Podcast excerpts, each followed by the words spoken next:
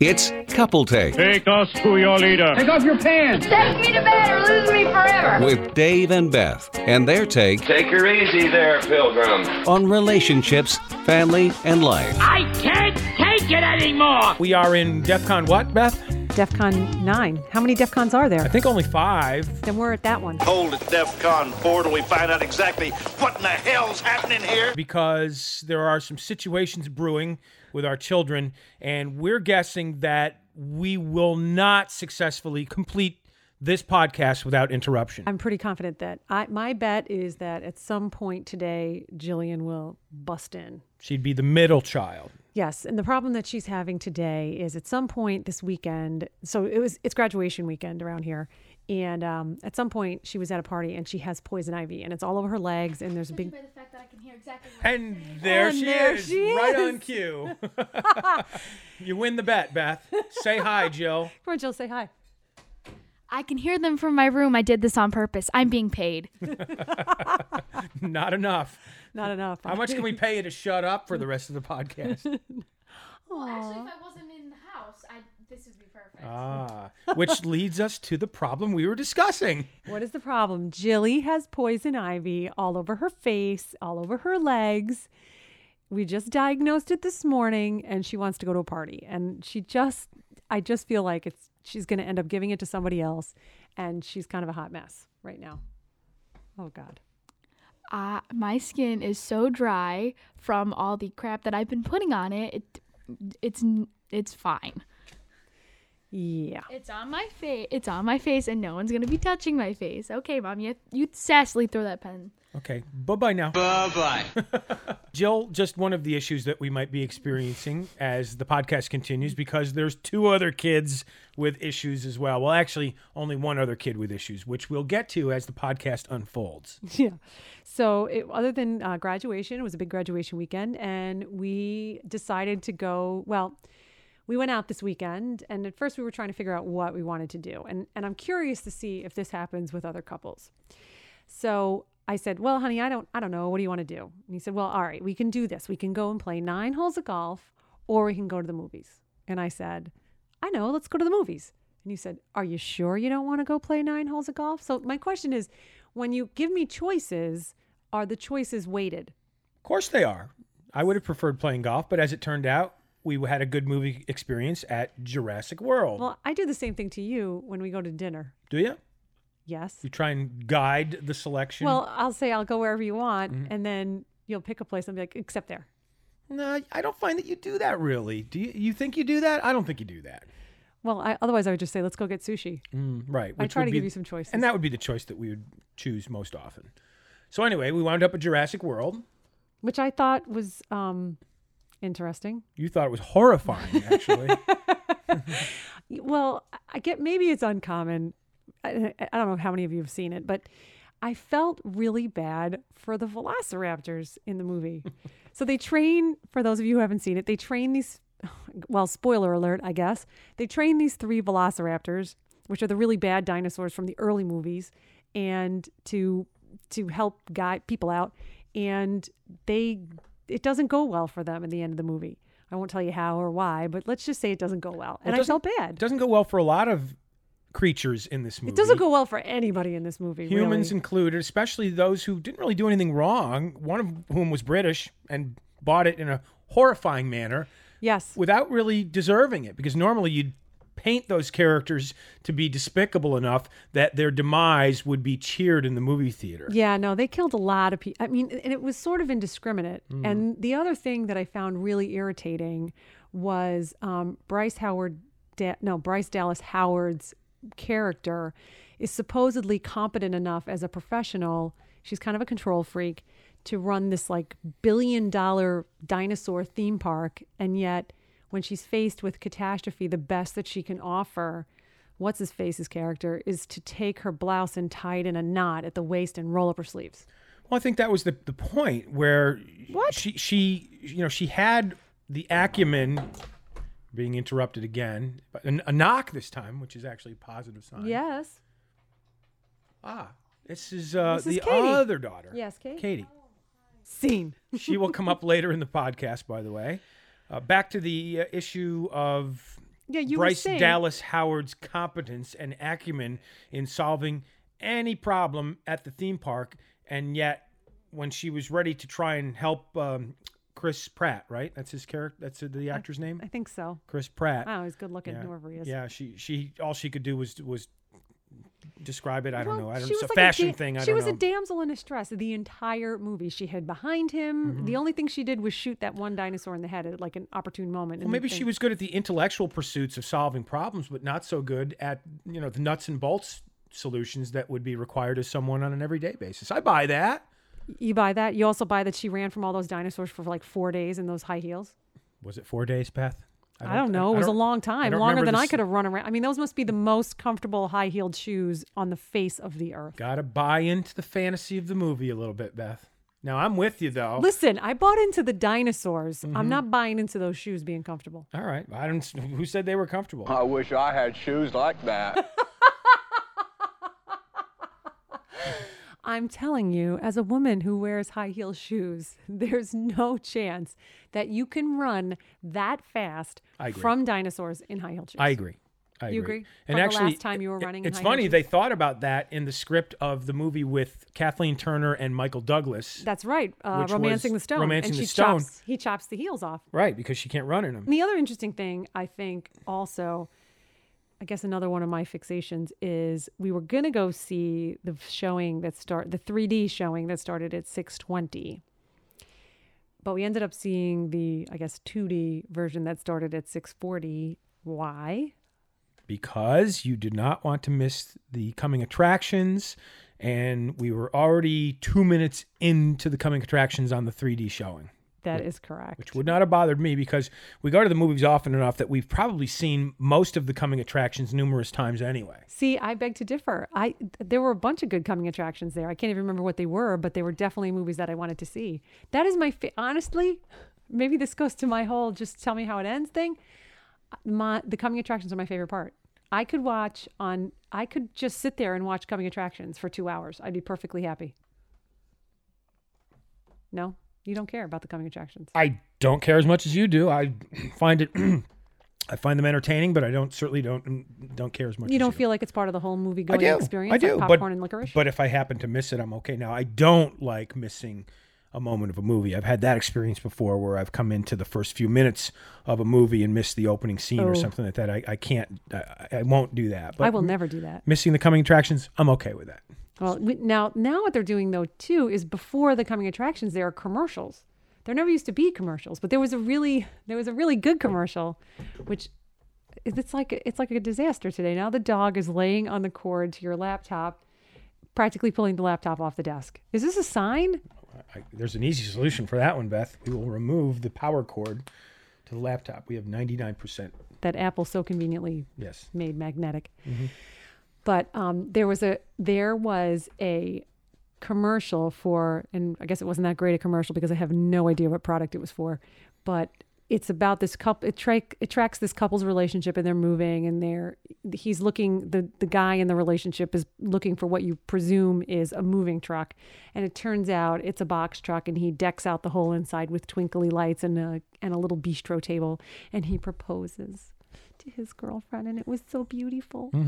But I feel like between that and the flash mobs at Home Depot and all these really elaborate engagement things, I I feel like mass media is raising the bar for men and in proposals. So, in an unfair manner, in other words, where it really can never Well, did meet you those did you expectations. Feel, did you feel like you were under you know pressure when you proposed? Um, well, no, um, but I understand your point. I th- I certainly think that those types of vignettes increase the pressure on average Joe to come up with something You didn't spectacular. consider you didn't consider a flash mob or No, I did not. you didn't? No, I did not. Not even a little. You didn't consider like a song, Mm, nope. not n- a poem. Nope. Nope. A- The- a our- video? our- the, the experience of our marriage is my song and poem to you, honey. Oh dear God! if you if you're listening and you believe that, I have a bridge in Brooklyn to sell you.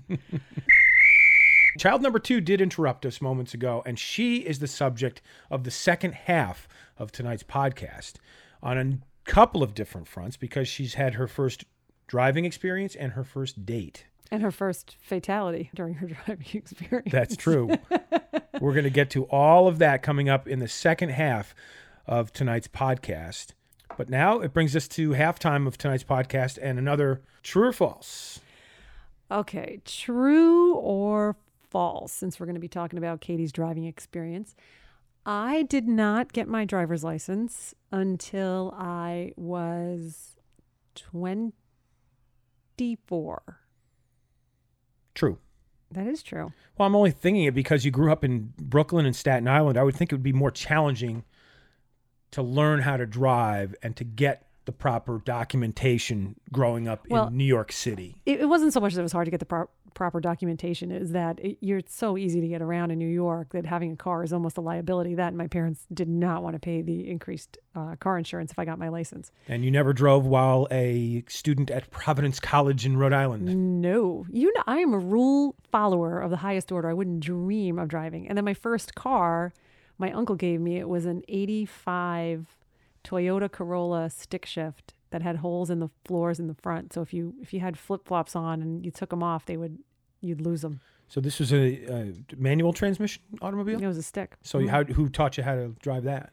Um, how did I learn how to drive a stick? I guess my boyfriend at the time taught me how to drive it. I bet he did. Yeah, he taught me how to drive a stick. You're so gross.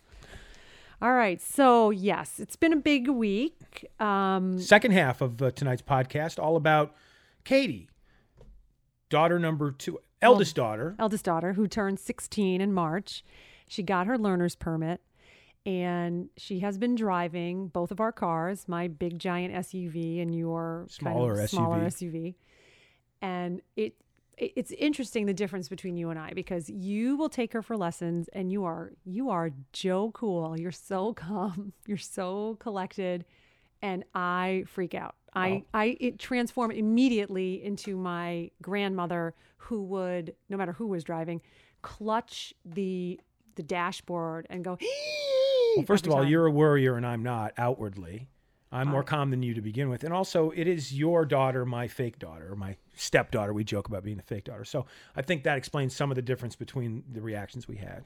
Well, probably because you don't have the frame of reference of what like a disaster she was growing up, oh, and Oh, like I've every seen- time she crashed her I've seen enough evidence. her, I've seen enough evidence. her. Barbie car and crashed everything. But you're you just you handle it better than I do. Even in those moments where something is going on, I'm I'm all like, no, no, don't stop, Katie, you gotta start looking. You're like, now, Katie, if you turn the wheel slightly to the right, you'll find that I've just freak out. Well, what, how do you th- how do you think the young driver is going to react better to your voice or to the voice that you just I depicted me? I can't help it. I mean, driving my car, she almost hit the guardrail. I, I couldn't help but scream. What was I supposed to do? And She did hit a couple of living creatures. She did. She hit. She killed a chipmunk. Poor little bugger. And she hit. We think it was like I shouldn't laugh. I'm gonna go to hell. If you think it was a coyote, which I mean, not for nothing. Coyotes aren't supposed to be out in the middle of the day. I mean, it wasn't a dog. It was definitely a coyote. But oh my god, it was the most horrifying experience. I've lived. I mean, I've driven for years and years and years, and I the worst thing I ever hit was a, a squirrel, and I'm still not over it. I'm horrified. I mean, it was just, it was a terrible experience. But even that you handled better than I did. I was like having a stroke. And then came time for Katie's first date Yeah. at the bowling alley Yeah. with a guy who's two years senior. Two years older her? than her. I did not handle that well. Look, here's the thing. When you're a parent of a girl, you you think of them as itty bitty teeny tiny babies and when their coolie is like little enough to fit in your hands and their little faces and all those things. And you don't want a boy touching that. Like you don't want a boy with their hands anywhere. No just no. No. It's a no fly zone from essentially her eyebrows to her ankle bones. You're welcome to pat her on the head and touch her toes but nothing else in there is for you. I'm sorry. No. And it, it was honest to god dropping her off at that bowling alley and I made the young man come out and shake my hand and, and introduce himself. And she hugged him. She put her arms around his like neck. It was visceral. I almost threw up. Well, he seems to be a, a upstanding young man who's headed off to the military. He's 18 years old. He's uh, I don't care. virtually a man, not a young man at this point. And a very He's a large, boy. very large. I know. too. So so we we get to the bowling alley and it's she's it's like a double date with a friend of hers, Vicky, and it's so it's Vicky who's this little thing, and then these two guys walk out, and one guy is like all like gangly and he's like skinny, Typical then- teenager. typical teenager, and then there's just other guy. That's all I can say is he's a guy. He's like big, broad shoulders and muscles and like stubble on his face and stuff. And I'm, I'm not lying when I tell you that I was praying to God that the gangly one was the one that Katie was going to be going out with. But no, no, no, it was the big burly one. I mean, he's like a guy. And she keeps saying to me, You're going to have to let me go. I don't understand what you're worried about. I don't understand what the problem is. But you understand, Dave, because you're a guy. You understand. Sure, sure. I, I think in general, um, guys are find it more difficult to control their impulses. Oh, isn't that a regard. very genteel way of putting it?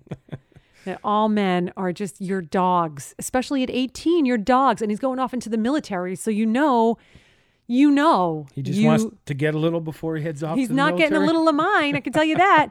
not touching my little girl. Mm-mm, mm-mm. And then we find out this was like three, four days ago, and we find out uh, that he rolled a, a van at one o'clock in the morning Yeah. last night. Spent some time in the hospital. We hope he's okay. We think he is, but that raises some further questions. I know. I know. I, I just think the bottom line is that we're going to have to not let the girls leave the house ever. Good luck with that. Why? I have the keys to the car. She can't go anywhere. Where's she going to go? Sneak out. They're not sneaking out of my house. I'll bar the windows if I have to. Yeah, you, you won't bar the windows for one. And by the way, you're as deep a sleeper as I've ever seen. There's no way you're hearing anything occur. I w- oh you, I would absolutely hear it. You don't think I would hear it? no. You're you don't even hear yourself snore. How could you tell me that I'm a deeper sleeper than you? I think you are. Based on what? I've seen I've seen you while sleeping. I think probably Maybe the, I'm pretending that I'm sleeping. the bottom line is we've seen each other sleep, and I think you know we we when when we're out, we're out. Is that your that's your that's, your my story, and you're sticking to That's it? my story. I guess.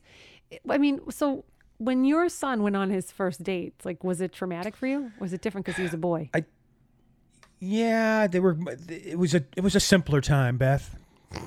Hey, baby, you're all right. You must have been something before electricity, huh?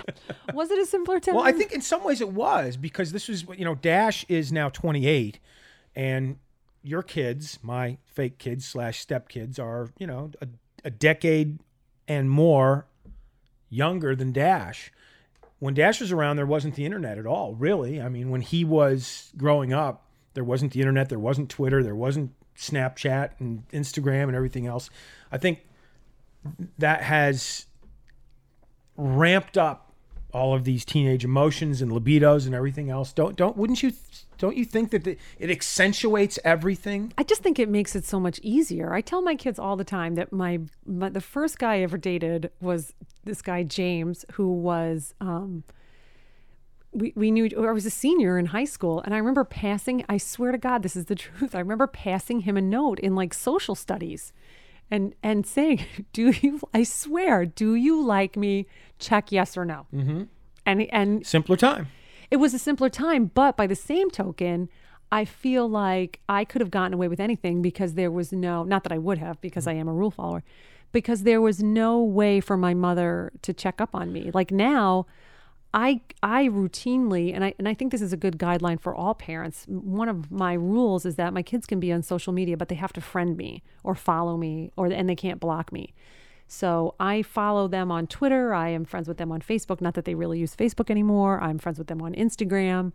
Um, I'm not up in their Snapchat business because that's a little bit tougher. But I mean, the bottom line is you, you know, I can I track what's going on, and I'll look at the pictures from their friends to find out what happened at that party. And if something turns out not to be what they told me, there's there's a problem. Yeah, but I still think it's going to be hard for them to control their impulses when they want to do something.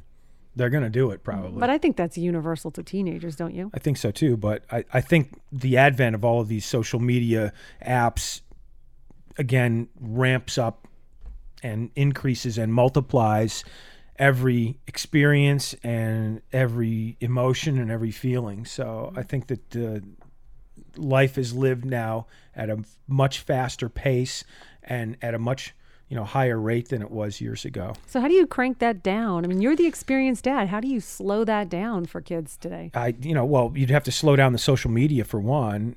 And, That's almost impossible to do. Well, it almost is one thing. I mean, there's always the Amish lifestyle. Well, but I mean, you know, I, I struggle with what rules to set in place for Katie and you know for Julie because it's coming right around the corner with with who they can date and and what they can do. And I mean, I think I think one of the most important things is that we have a very open line of communication, and maybe sometimes it's too open, but I, I think that my kids are pretty pretty honest with me. But I also I insist on meeting the kids. I want to know where they are. I want to know who they're with. They they have to answer the phone if I call. That's a rule. Um, I think you've got all the safeguards in place. I think, think you just got to have some trust. I trust them, but I, I follow up. There's no. Well- I, I don't think I don't think you can just inherent. I- I mean, maybe I'm wrong, but I just don't think you can inherently trust a teenager. Well, no, and what I mean is, at some point, you're going to have to have trust. All the, you know, all the checking in the world isn't going to overcompensate for somebody whose personality is off the rails and who would be um, likely to push the edge of the envelope no matter what. And I think some people are just born that way, as you and I talk about all the time, the difference between nature and nurture. And I think one of our children is just predisposed to that type of behavior no matter what. And it's going to go in that direction no matter how hard you try. Well, let me ask you this, in in sort of in the the vein of the Godfather, do you think it's more important for the kids to feel like that that it's that I trust them and they that's why they don't want to make a bad decision, or that they're afraid that the punishment is going to be so severe that it's not worth doing whatever it is they're thinking about doing, or do you think it's a Combination- balance? Yeah, I was gonna combination of both i think Is it well? Because I, I I try to. I'd like to think that my kids are forthcoming, but I'd like to think that they also have, to some degree, the fear of God in what I might do or their father might do. hey if you want to write to us on this we'd feel free to we'd, we'd love to hear your input on some of these questions that we're struggling with right now so you can write us an email At coupletakepodcast at gmail.com. What, what rules have you put in place for dating? Because I'm sort of new to this, and frankly, I was a late bloomer, so I didn't really go out on that many dates. And uh, for for parents of younger kids, what are you afraid of coming around the pike? Is it is it that day that your kid gets behind the wheel? Is it the first date? Is it something else we haven't thought of? I'd be interested in hearing that. thanks for listening to couple take Dave and Beth with Couple Take. So, like, take a